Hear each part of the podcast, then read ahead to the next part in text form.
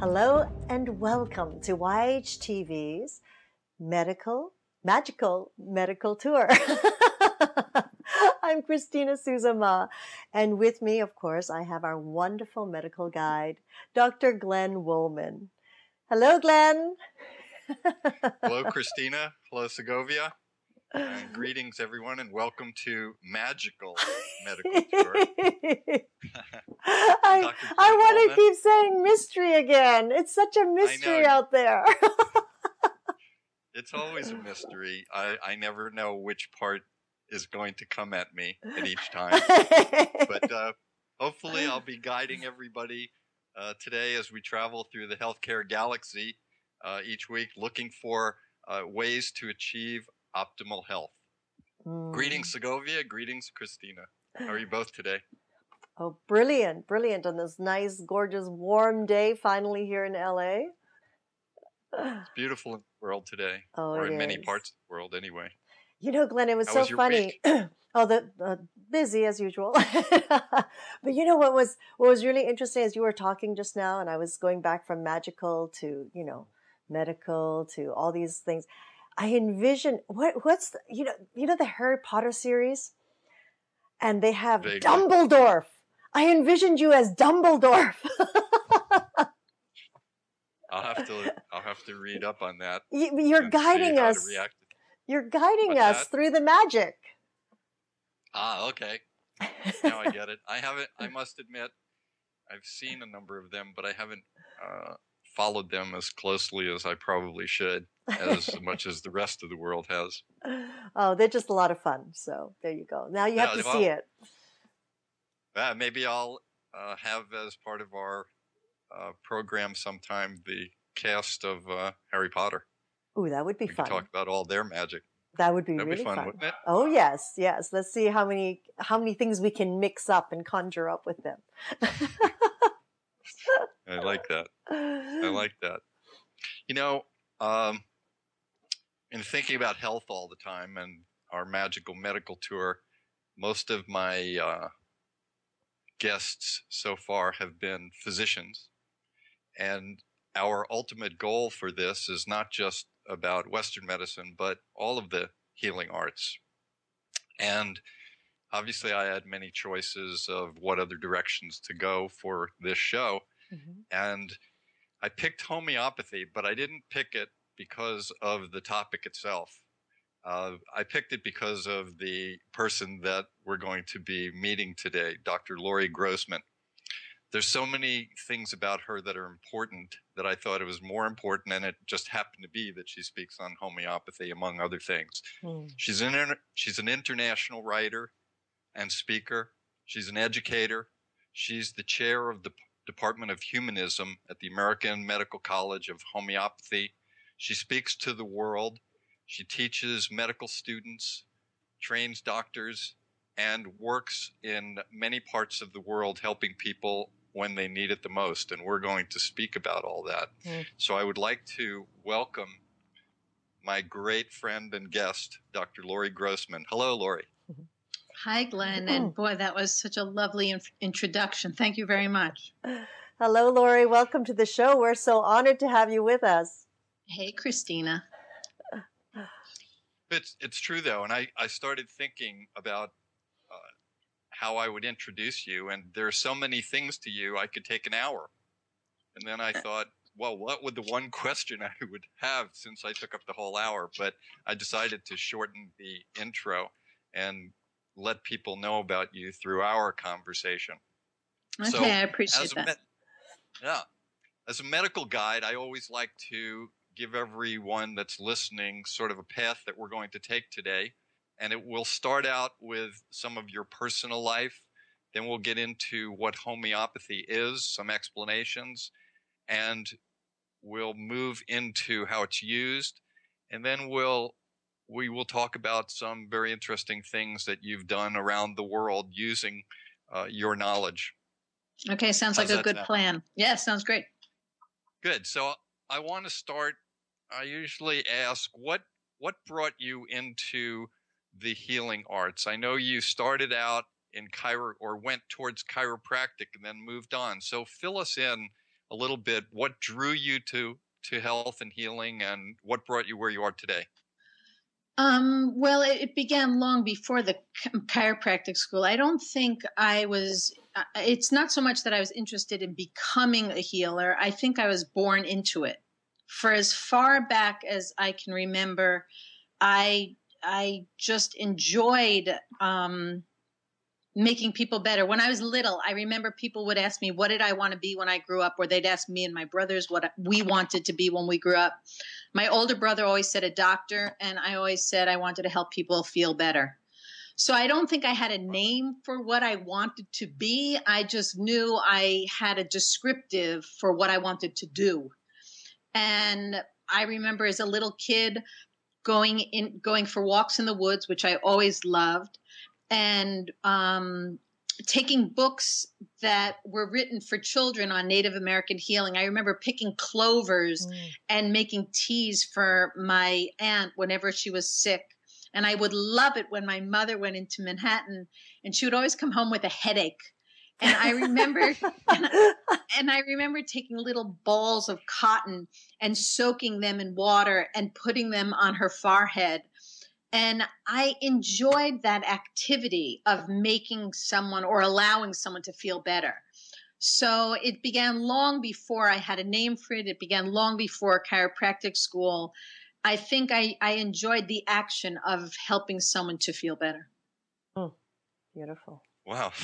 That's great. And even more so, using natural products and even those things, such a foreshadowing of things to come. Yeah, I know that really, that it's it's a fun story. Yeah, it, it really is. So I want to I want to get right into homeopathy.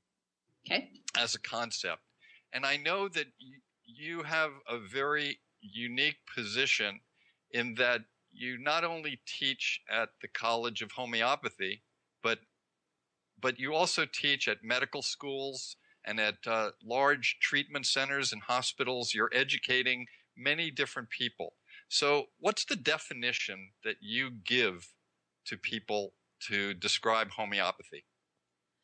Um, a simple definition is home- homeopathy is a complete system of medicine that uses micro doses or ultra low doses of natural substances to strengthen the body so it has the ability to restore order and to bring back balance into the various systems of the body.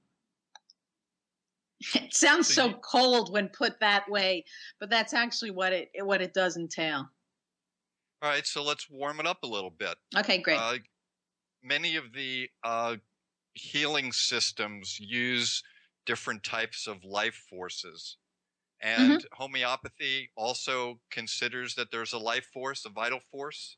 Yes, exactly. And I think that homeopathy, I would guess, is probably the most misunderstood of all the holistic, integrative um, treatment therapies, because when when homeopaths and homeopathic labs create uh, homeopathic medicines, they're ultra low dose, so people think they're they're um, very weak but it's not so much that they're the ultra low dosicity is actually so that any of the toxic effects of the natural substance are removed.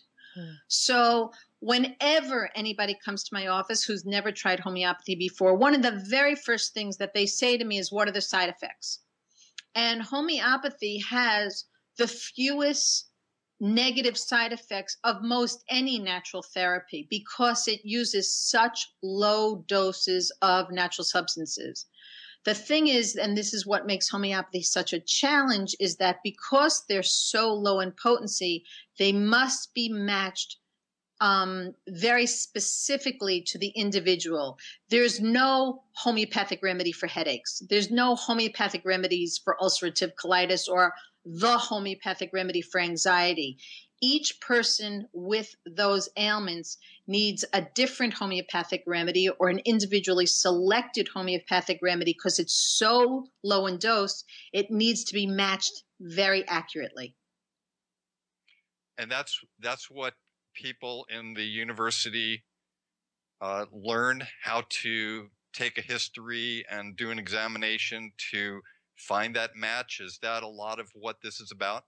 Yes, very much so. And and I say to my students who study homeopathy with me, I said after you've been studying it for 10 years, you can call yourself a beginner. Because currently there are about 4,000 different natural substances that are used in homeopathy. And this compares to, let's just say, a typical psychiatric practice where a psychiatrist will really need to know well maybe 20 medicines so the exponential growth in the number of medicines a homeopath has to master requires a tremendous amount of study, but that's what's the beauty of homeopathy. You can really match the symptoms to the substance so, you know, particularly so you see a a um, improvement in health in a vast improvement in health in many of the different systems of the body. Hmm. That's it's amazing. I, I, I, must admit that in all of the uh, different healing systems, it is the most puzzling to me from the scientific point of view when you talk about the dilutions, et cetera, et cetera. Uh, however, I will also say that I love the concept because every once in a while, if I need a medication, sometimes I go to a homeopathic state of mind and say, maybe I'll take the lowest, lowest, lowest dose of this medicine so I'll get the least side effects and my body will know what to do with it. So even though I don't understand the homeopathy from its its own science, I do believe in it and it and it works for me. Well, I think that scientific theory and scientific uh, inquiry has not qu- been able to quite answer the question of how does a homeopathic medicine work. Now, I, you know, I, am not sure that we really know how many medicines, even allopathic medicines. I don't know if we know exactly why acupuncture works. So just because we don't understand the mechanism completely doesn't mean there's isn't validity to the system. Mm-hmm. As long as you're not doing harm and watching people get better. Right.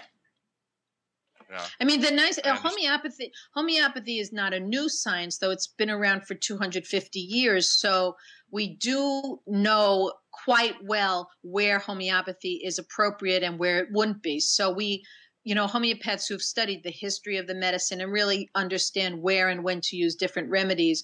Um, we might not understand the mechanism, but we certainly understand where and when to use it. Mm-hmm. Um, Lauri, I have a question with. Uh, homeopathic medicines, I mean, uh, they're all natural. Are, are, they derived from plant sources? Some are. Mm-hmm. And um, I think that's why homeopathy is very frequently um, confused with herbology. Mm. But uh, plants are only one of the sources. It's also many homeopathic remedies come from minerals like calcium, or or uh, they're remedies that come from regular table salt.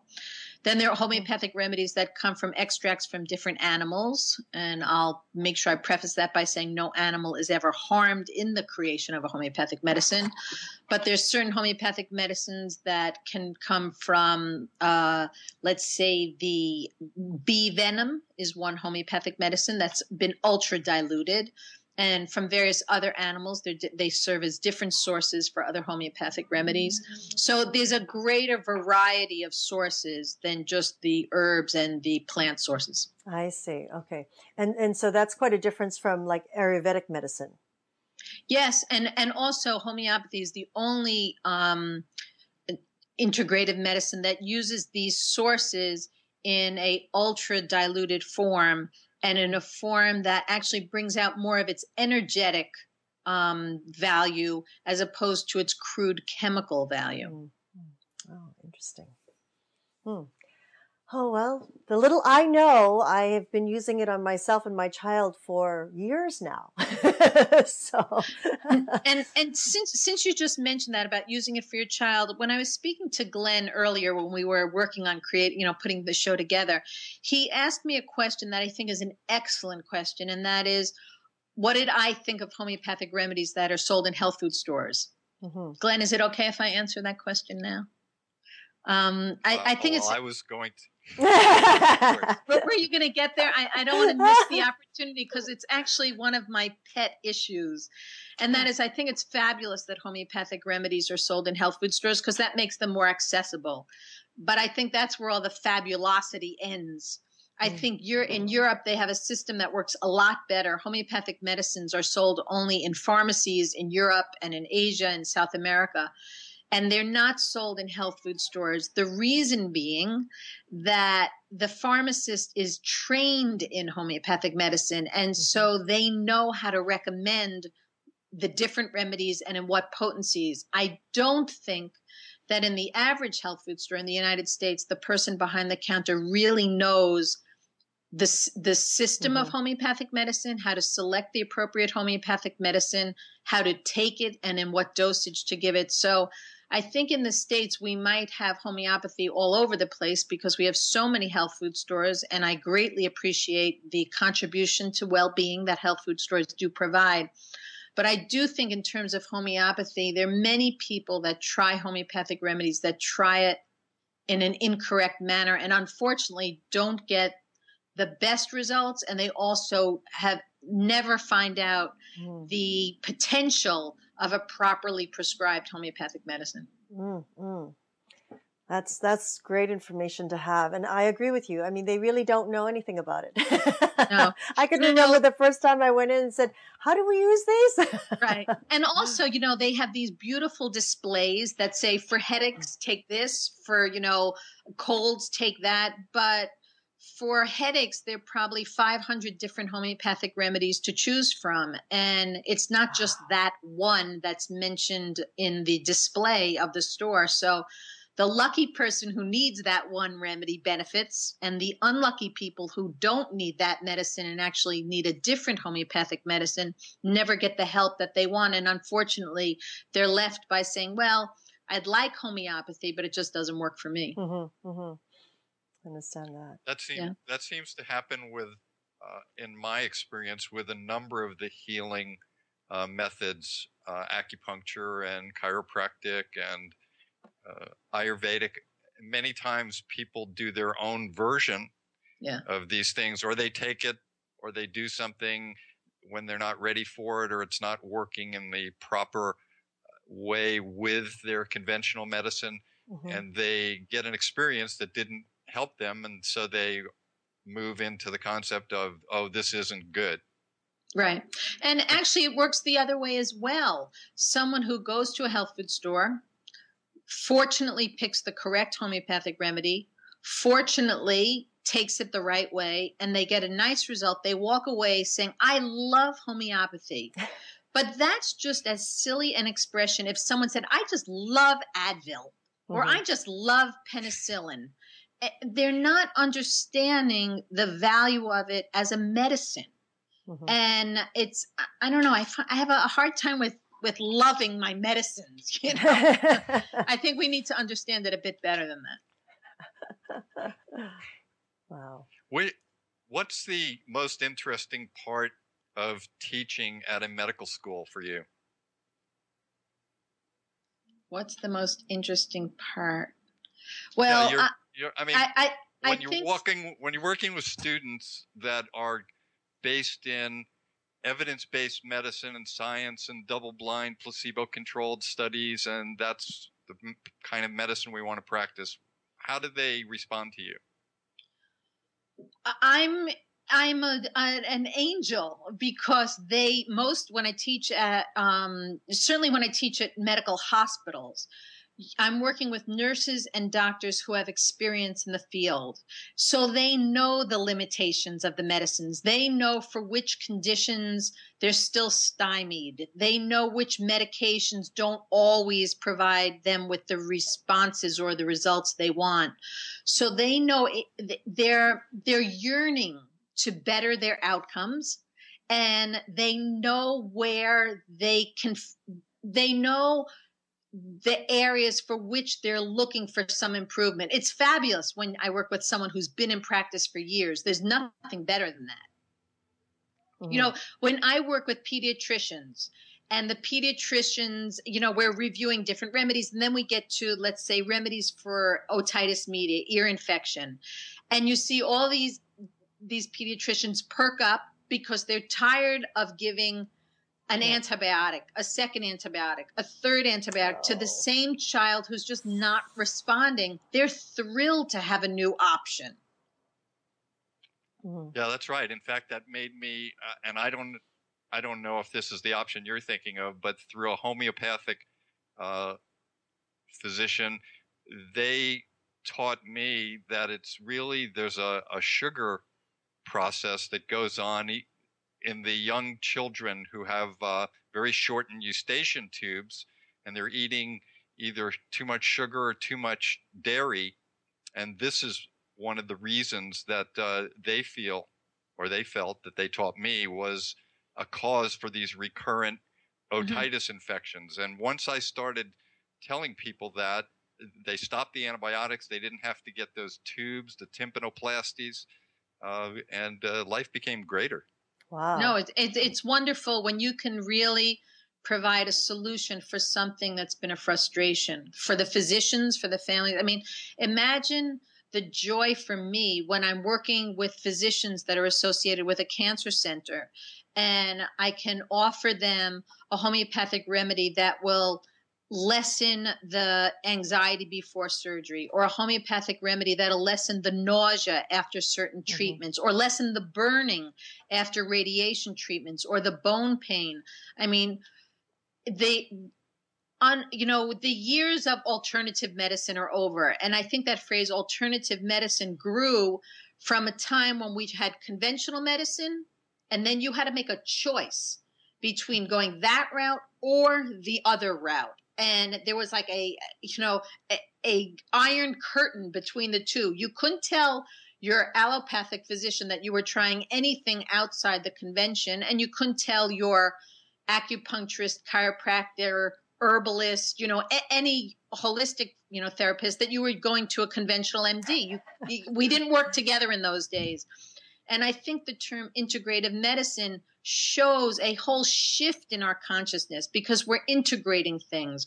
We're learning which modality, which therapy is best for which patient at which time. And it could shift. Mm-hmm. One patient can benefit from acupuncture when they have uh, a sciatica at 18. They can benefit from conventional medicine when they're in an accident when they're 25 and when they're 32 and develop some sort of anxiety disorder. Homeopathy can help. And that's really the great growth or the step forward we're making in medicine now that we are really beginning to work together, work as a team, and help the patient the most without having to drag them into our camp and keep them there with us. Mm-hmm. Uh, that's one of the other things that I think is so important about having you on today. You're not just all those things that we spoke about, writer and educator and everything, but you're also a thought leader.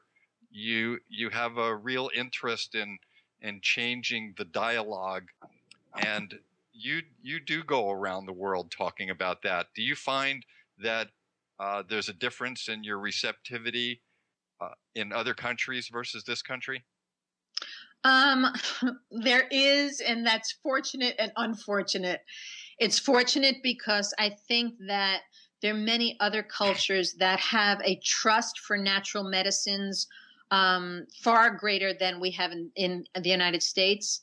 And I also think that um, there's not in most other countries not there's not such a great push for highly technological interventions. I think many other cultures are much more comfortable trying a natural um, avenue or a a um, low impact avenue first. And then, of course, if that doesn't work, they'll look for greater intervention or a more technological intervention, a higher cost intervention. I, I think that we, the United States actually stands out in being the one country that really uh, favors high tech, high cost medicine above all else. I, I haven't seen that in any other country I've been in.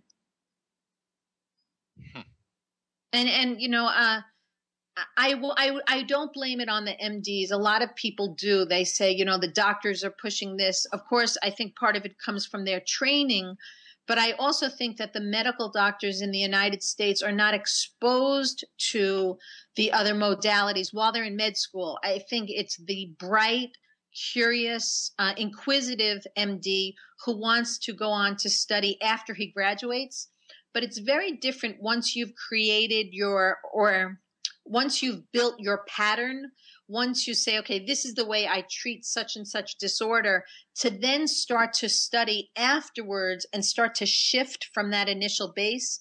In other schools, I think they're taught a broader um, range of options while they're in medical school. So they create their own method of treatment as they're going through school, as opposed to having a basic plan that now they have to shift. Hmm.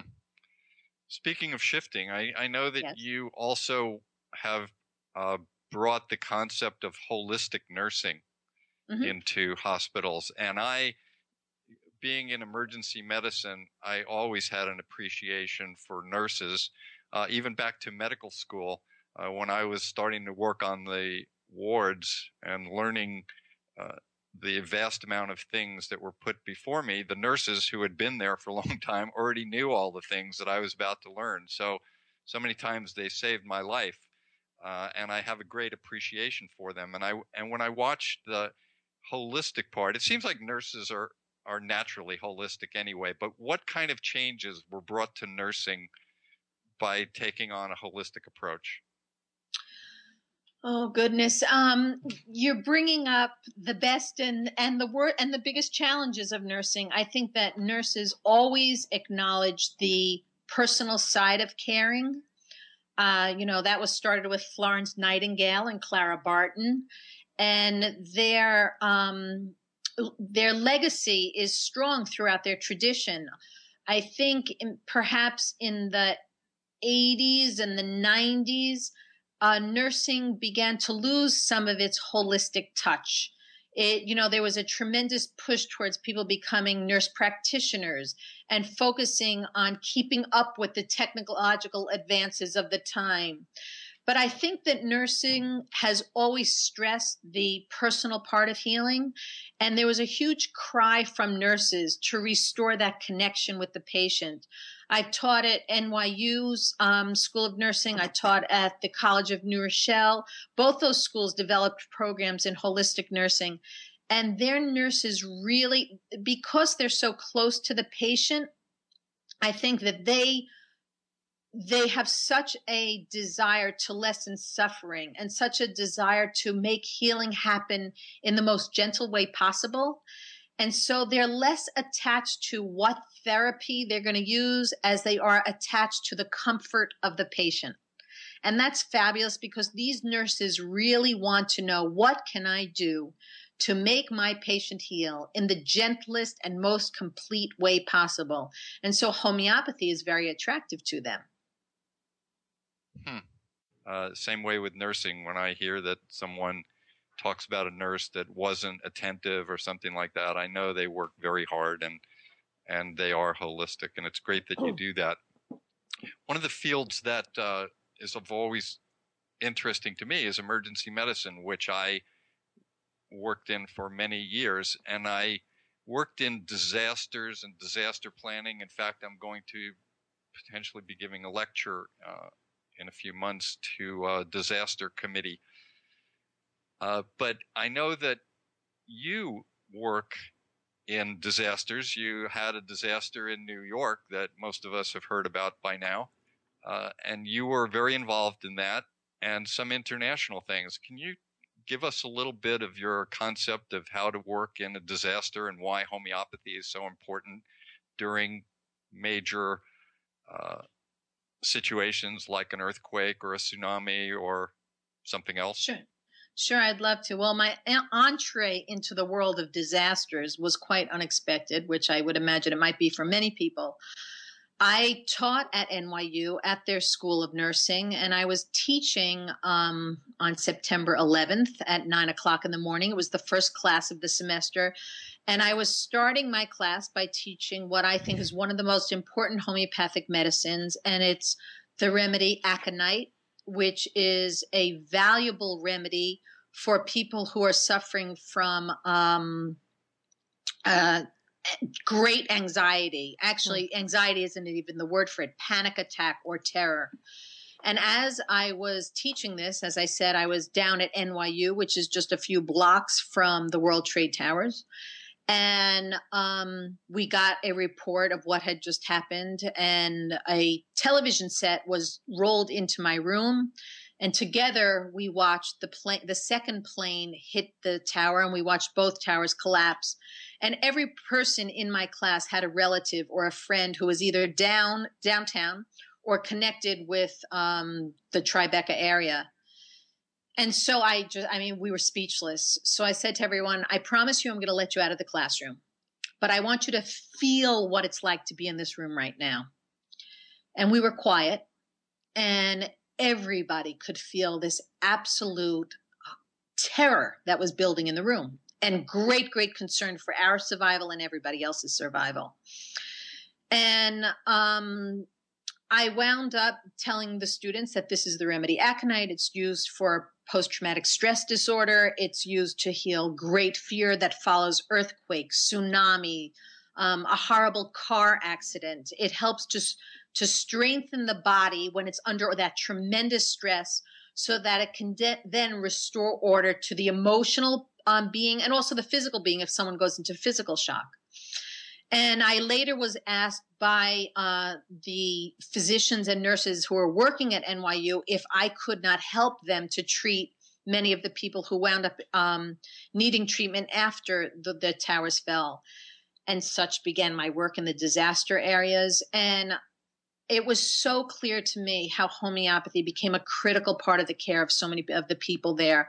I wound up being called in to work with many of the family members of the people who died in the towers to deal with tremendous grief and the various different physical ailments that can follow tremendous grief.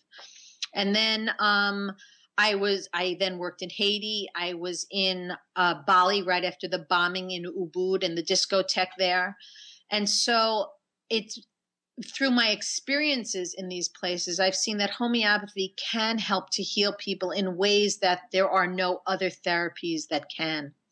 Um, I actually have a, a crazy notion in my head that um, one day all the airports and all the subway stops in the world will have a canister of this homeopathic medicine, aconite, that in an emergency it will be available um, should there be any terrorist attack or any horrific emergency that does set people into this anxious or terrified state so that people can at least keep their composure to act in the best way possible and to help as many people as possible. Speaking of that, that yes. wow, I have to breathe for a moment here. Uh, I saw a number of photos of you while you were in Haiti, and it looked like at one point you were giving a lecture to a class of people. Were you trying to give education to people there so that they can help you in your homeopathic uh, process, Homeopaths Without Borders? Were you teaching them so that they could go out and give the medications and work with you at that time? Well, I was working with Homeopaths Without Borders at the time, and I, the American Medical College of Homeopathy um, has partnered with Homeopaths Without Borders on more than one occasion. And one of the things we're committed to is empowering the people of the communities in where we're working so that when we went to Haiti, we didn't want to just go there and act as saviors. We really wanted to train the people in Haiti so that they could take care of their own people. And as it started, we started working with 20 nurses who then came back with 40 nurses, who then came back with 80 nurses. And I think the picture that you have, that room was filled to capacity that day with 120 nurses and the classes just grew and grew. And the reason being that homeopathy was very effective. The action was the response to the homeopathic medicines were quick. There were no side effects and that it was easy to integrate into the current treatment protocols that were set up in the hospitals. And currently i'm working with physicians in afghanistan to do a similar program there and um, people had i mean there's a program right now in africa that Jeremy Sherr is running that's a fabulous program in tanzania where they're getting excellent results in a project where they're dealing with a lot of people with aids hmm. wow um, Lauri, I have a question. When when you go into these disaster areas and these disaster zones, and I mean, um, what what is it that you? What is the first thing or or experience? What is the first experience when you step into these situations?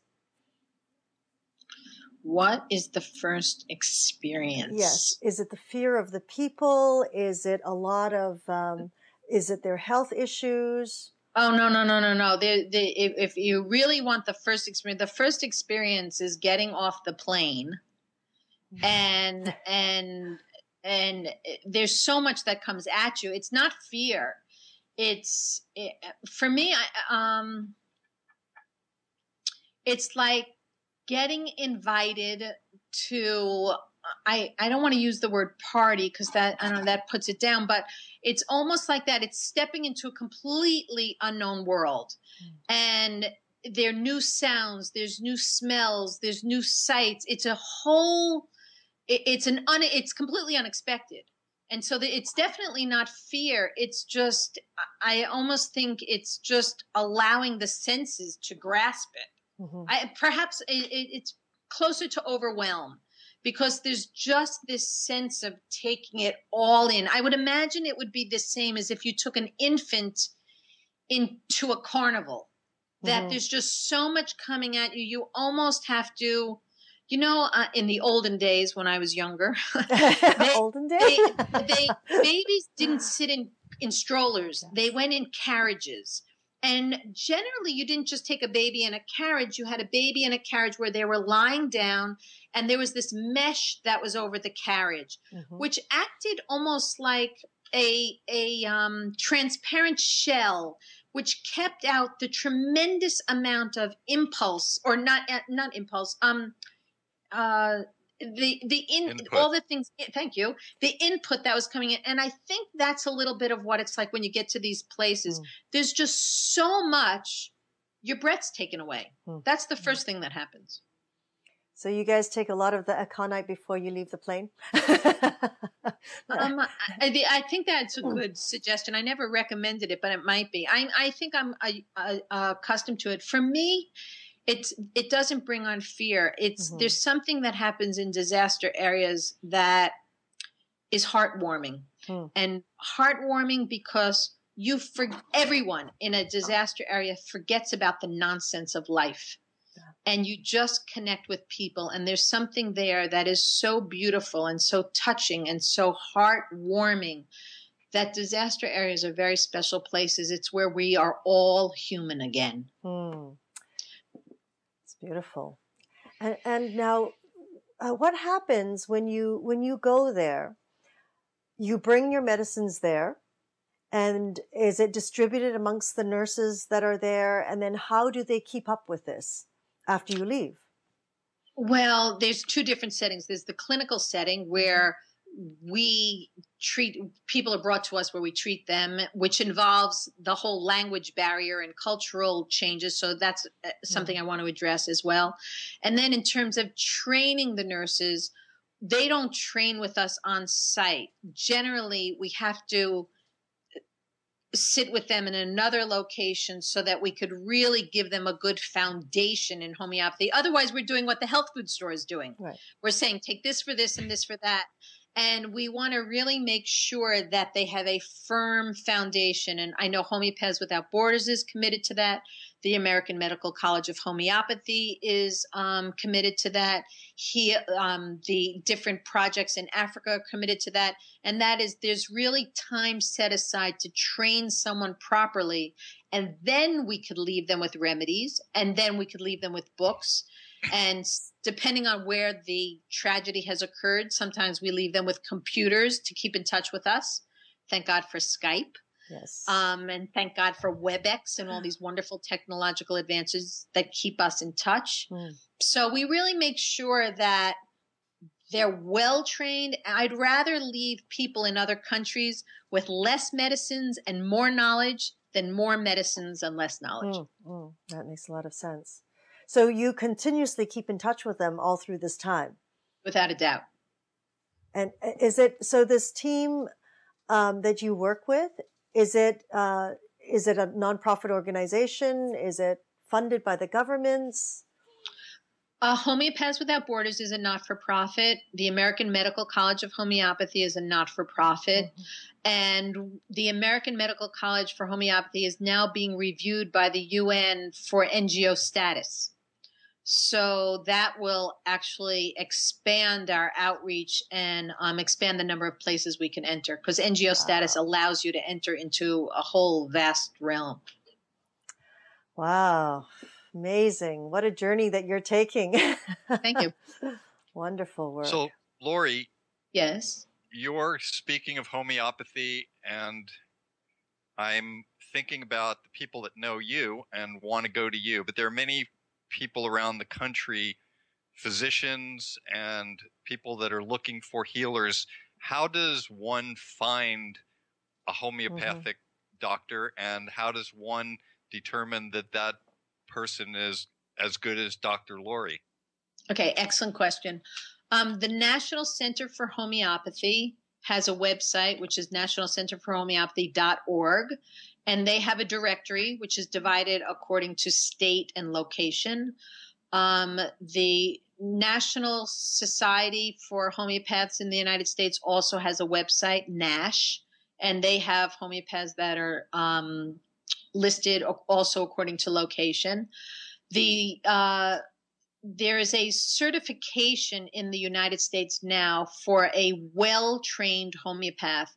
This is something that's new, but most well trained homeopaths have gone for this certification, and it's the CCH certification. So I would say that that is certainly something to look for if you want to um, contact a homeopath that you find in a uh, in a directory, I would certainly make sure they've been in practice for five or ten years. You want to go to someone who's had experience. Um, you could ask them where they've gone to school. You don't want someone who's taken a weekend course or a 40 hour course. You want someone who's taken at least a 400 hour course. More than that's even better. Um, they there are there are some well credentialed schools in the United States. There's an excellent school, Teleosis, in Boston. There's a school in LA. There's a school in Seattle. There's schools in Minneapolis. Um, the American Medical College of Homeopathy in Phoenix. Those are all good schools. There's a school in Florida. But you want to make sure that the person has studied classical homeopathy.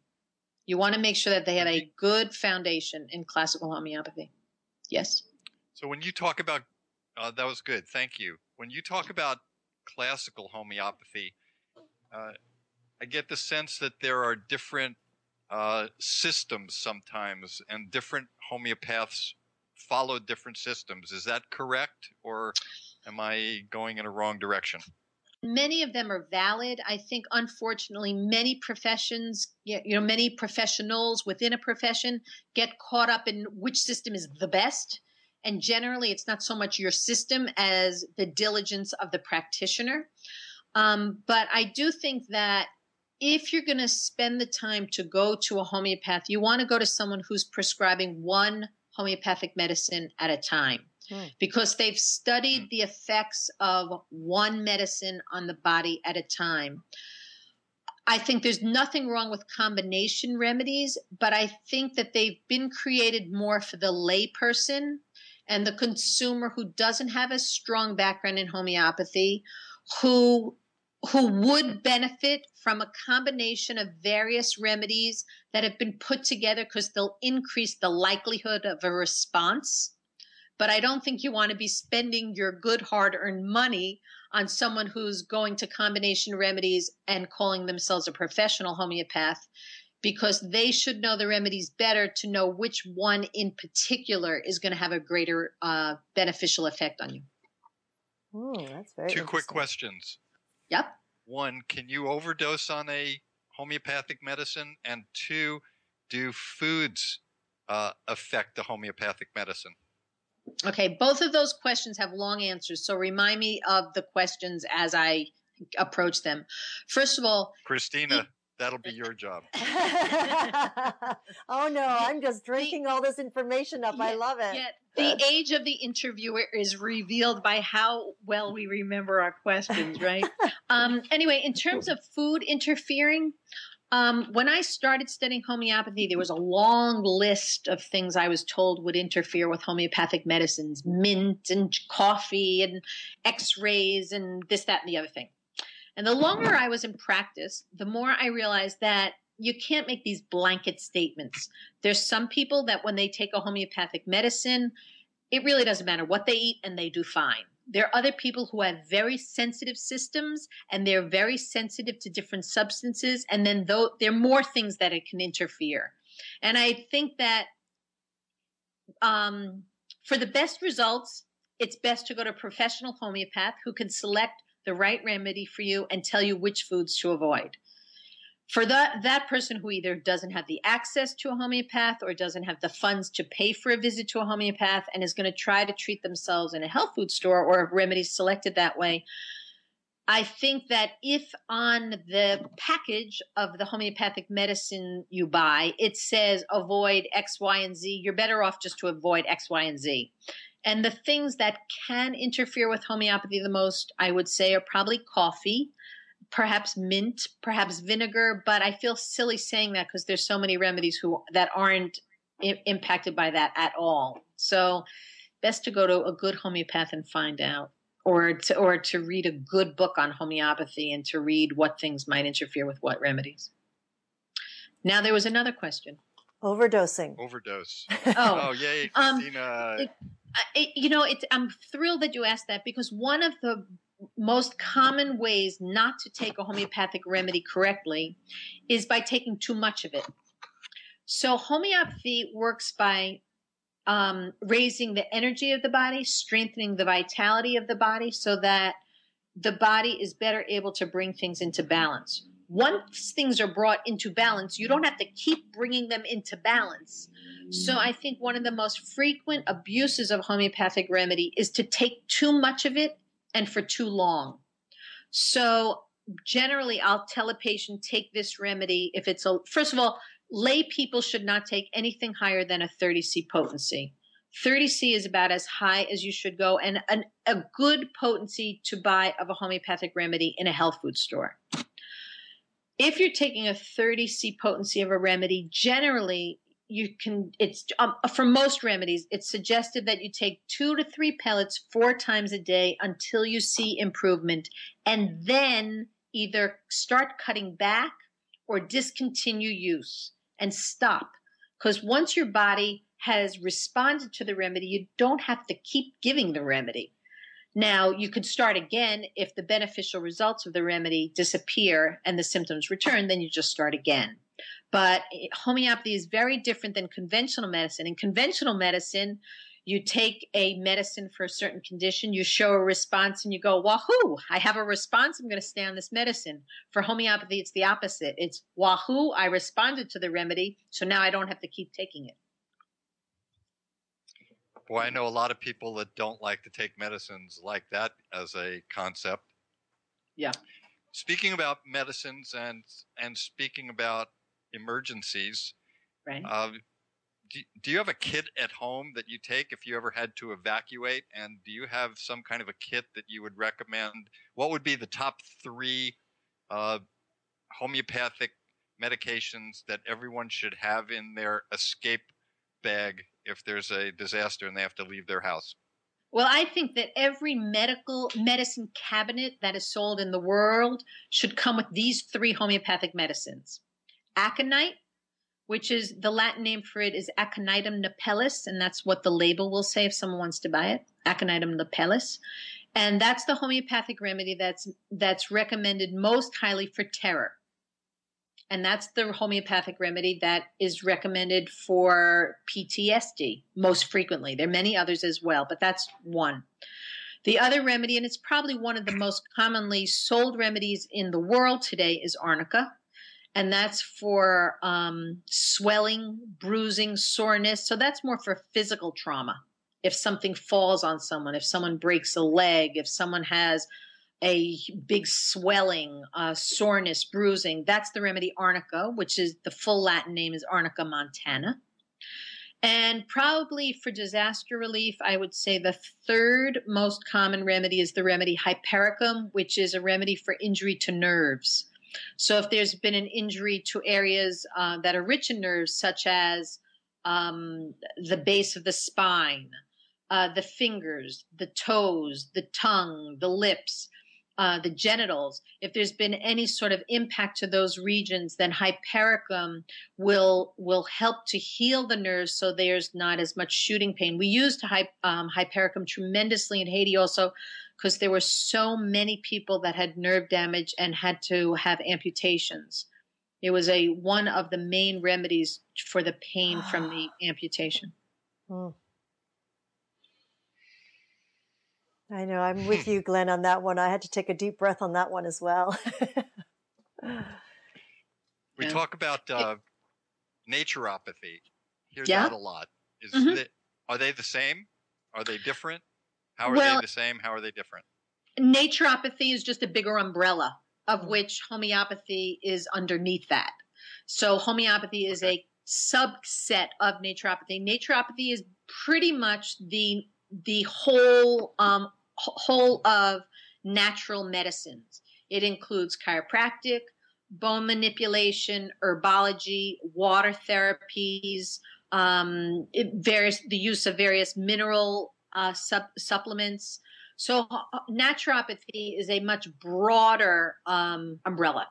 Homeopathy is much more specific within that. It's just it's simply the medical system and the um, the prescription of natural medicines that are made homeopathically in a homeopathic lab, of which all are FDA approved, um, whereby a natural substance is processed in a certain way that dilutes its um, harmful side effects and brings out the healing effects of the substance. Which brings to mind something I want to mention, and that is that Another big difference between homeopathy and herbology is that all homeopathic medicines are made in homeopathic approved labs, and homeopathic medicines are FDA approved in the United States. Hmm. Herbs are herbs fit into a whole different category there, they do there. Whereas homeopathic medicines are approved as over-the-counter medicines in the same way that an aspirin would be approved by the FDA, herbs are approved as a food substance. So it doesn't undergo the rigor of the testing that a homeopathic medicine would in terms of having to show its medicinal value and its healing capabilities. Um, Lauri, we have a question that just came in. Um, and uh, the question is um, What's a good remedy for terror of public speaking so I can calm my nerves before speaking in front of a large audience? well, it's funny that you say that. It, it unless um, most people who are, have fear of public speaking it's generally, I considered fear or anxiety of public speaking. When I'm talking about terror, I'm talking about you're absolutely certain you're going to die. Hmm. So, in other words, someone who um, is going to be speaking publicly, generally they don't think they're going to die. They think they may pass out. They think that they might, you know, mess up. They think they might destroy their whole career. But that's a far cry from terror mm-hmm. even if it's extreme fear or extreme fright.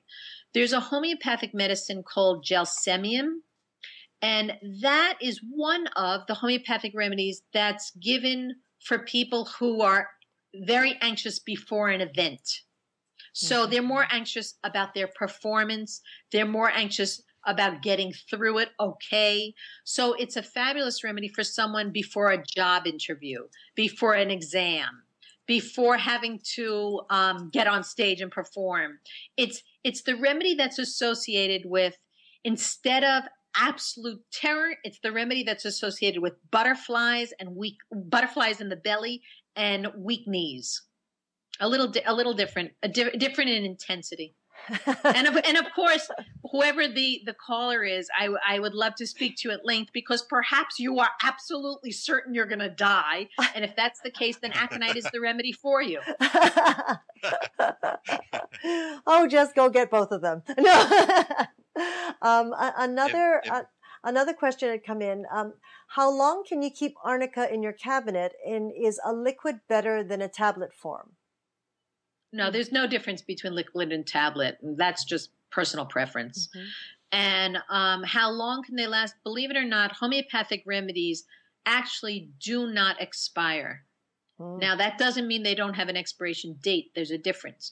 Do not ex- expire means um, they will maintain their healing capabilities so long as they're stored correctly. So, in a cool, dry, dark place. Unfortunately, in this country, we tend to store most of our medicines in a cabinet in the bathroom where we have hot showers and perfumes and fragrance, you know, fragrant lotions and potions, or we or we keep it in the kitchen where we turn on stoves. We have the, you know, the fragrant smell of various delicious things on the stovetop. And so those aren't the two best places to store it, but that's where most people do store their homeopathic remedies. But if stored um, correctly in the top shelf of a closet so kids can't get to it, in a dresser drawer where a child can't get to it, that's actually where you can store the most better and they'll last forever. Mm. I know some homeopaths who are fourth generation homeopaths and they're still using the medicines that their grandfathers used oh, quite brilliant. effectively. Mm. As a matter of fact, there's a fabulous homeopath from Canada that I love, Helen Harding Field, who uses the remedies that her grandfather used. Mm. Now, that said, homeopathic remedies, when sold in the US, will have an expiration date on them. And so the homeopathic labs can only sell those remedies until a certain date and they only need to assure that when stored properly, the medicine will be effective until that date. But actually, remedies will last infinitely if they're stored properly. Mm, amazing. I, I know. I, I love that when when I see people keeping their medicines in their bathroom. I I shudder. well, unfortunately, that's where most people do keep them. And actually, I'm going to put out a little uh, shout out to all the listeners that if the American Medical College of Homeopathy has a, um, they're creating a museum. And so they are collecting all old um, uh, kits, homeopathic kits that were um, put together in the 1800s from some wow. of the old from some of the old labs. So if there are any listeners who have a father, a grandfather, a grandmother, a great grandmother who were homeopaths who have some of their old bottles or their old books around. The American Medical College of Homeopathy would love that for their library or for their museum. Mm, fantastic. Um, we have a follow up question, uh, Lauri, uh, yeah. coming back to the terror of public speaking. Mm-hmm. Um, if you were to use aconite for fear of public speaking and it were used very often, uh, mm, sorry, and if it were used often enough, could it actually become less effective in that case and that it when it's truly needed in the real situation of terror um, that gets back to what I said before the average person taking the remedies incorrectly and therefore not getting the best value, you know, the optimal value from homeo- homeopathy. Yes, you can take it too often, and yes, you will lose the beneficial effects of the remedy. If you want to counterbalance that i would if, you're you know if you're a listener and you're sitting there going oh my god how did i do that? You know i messed up. Don't worry about it. Stop taking the remedy for a while. Don't take it at all for a month or even two or maybe even three depending on how long you've been taking it. And then let your system normalize again. And then if you need the remedy at the appropriate time then you can take it and it'll work like a charm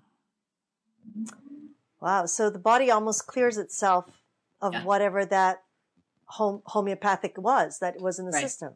Right. Wow, that's magnificent. The body's always working to heal itself. We just have to help it and not mess it up. Hmm. Um, a, a, big question that I've been asking um, a lot of uh, people in the medical field in all these different areas. Um, with homeopathy, uh, do you how how the results the results with working with people with like fibromyalgia or MS or any of those areas? Um, do you see like good results with that? Oh, well, you're you're mentioning two uh, complaints which I've worked with lots of people, mm-hmm. and I think homeopathy can be very helpful for both those conditions. I will also couch it by saying the sooner you get care, the better, and also the better your um, uh, health is in general. In other words, someone with MS who had a healthy vitality before they started coming on with the MS symptoms will probably respond fairly well. Mm-hmm. And um, it also, you really, for those conditions, you want to make sure you're working with a homeopath who's been in practice for a long time, especially if you're on medications and they need to integrate the homeopathy with the taking of various medicines. Mm, mm. That's very, very important. And, and in those cases, um, do you find that the individual has to stay on the uh, homeopathic medications like they do uh, their regular Western medicine? So um, you mean like the the question, will I have to take this forever? Is that what you mean? Yes, like if they were on on other medications that they have to take forever. well, well, um, it, it, each case is different. You know, I have seen people whose um, multiple sclerosis symptoms um, lessened so much and their uh, recurrences became so infrequent that they mm-hmm. didn't need to take much homeopathy. They might have to take it if they had a recurrence of symptoms, but in general, they didn't need to take the homeopathy very often. Mm. And homeopathy generally is a a um, system of medicine where I think people need the medicine need to take the remedies far less than we're accustomed to. Mm-hmm, mm-hmm. You know, I remember the first time I took a homeopathic remedy was I I had chronic headaches, and I was absolutely gobsmacked when after one dose my headaches went away my chronic anxiety that i also had which i wasn't even coming for went away and my body felt stronger and my mood much more even keeled than i had experienced in decades and I, I, it boggled my mind because I didn't expect that at all. And that was after one dose. So, and, and it's not so much that the homeopathy was so miraculous. It was just that my body just needed that tiny mm. little bit to push it so that my immune system kicked in and the homeostatic, you know, uh, mechanisms of the body had a chance to do what they had been trying to do so much for so long. Mm. Magnificent. Ah. I have a you know, few more questions for you. I would like to know if you work with other, I call it combinatorial medicine rather than integrated medicine, but do you ever combine your uh, treatments with, say, acupuncture or other healers? Well, I'm a purist. And why am I a purist? I'm a purist because homeopathy is hard enough to learn without my having to learn something else. So I pretty much that's what I offer my patients. I offer my patients the best homeopathic care that I can. And I try to meet with, to um, uh, join with, and recommend the best acupuncturists I know, chiropractors I know, herbalists, nutritionists. I work very well with others, and I love working with the people I think are best in their field. And I think that homeopathy is a very demanding um, uh, profession. There's always new remedies to learn. There are an infinite number of symptoms associated with each, each remedy. And therefore, that's the area that I hold myself up to the highest standards. I really want to be a good homeopath. And I will recommend all sorts of other practitioners when I think their modality can help my patients as well. And I love working with other people. I think it's the days of just thinking you're going to be the person's health guru is eh, that's that's that's been played out. one of the one of the things that I like to ask each of my guests is to give all of our listeners a health tip that you have found in your years of experience and journey and education. So, is there something you would like to leave our listeners? Trust your guts. I think that if someone you know calls an office to see if they want to find a good homeopath and they get the heebie-jeebies, trust your heebie-jeebies. Hmm. If someone wants to try homeopathy and it doesn't seem like the right thing for them, let it go if you have a gut feeling that acupuncture is your thing and you're going to do well with it, trust that. And I think people have much a much greater intuitive sense than they give themselves credit. And I think that people, if they trusted their guts, they could the the healing journey could be a much more enjoyable mm-hmm. journey. You don't have to go to who your sister thought was super duper. You don't have to stick to one modality and you don't even have to stay with the same prof, you know professional your whole career if you feel like your time has kind of played out someone did a fabulous job for once in your life but you're just not benefiting from their care it's fine to move on and it's also fine to come back hmm. so trust your guts i think um, that's very important hmm. great tip oh, i love it Oh, Lauri, it's just been uh, such a pleasure, and and there's so much more that we want to ask. I think, and I know that the clock is ticking away here. Um, do you, are you planning your travels anytime soon? Well, I will be going to Dubai to train some physicians from Afghanistan. That's my next journey. To Dubai. To to Dubai to train uh, Afghani physicians. I was going to go to Afghanistan last year and there was um, a lot of trouble in the region I was going to be in. So instead of planning a trip in Afghanistan, I've planned it to, we're all meeting in Dubai. Mm. So that way it won't get canceled like it was last time. Oh, magnificent. Well, I, I guess we're going to have to Skype you in from Dubai. Oh, I'd love it. I really we, would. We need to we need to keep tabs on all your travels around the world, and just uh, so that we can let everyone know the fantastic work that you and that team are doing. Okay, great. It would be my pleasure. Absolutely.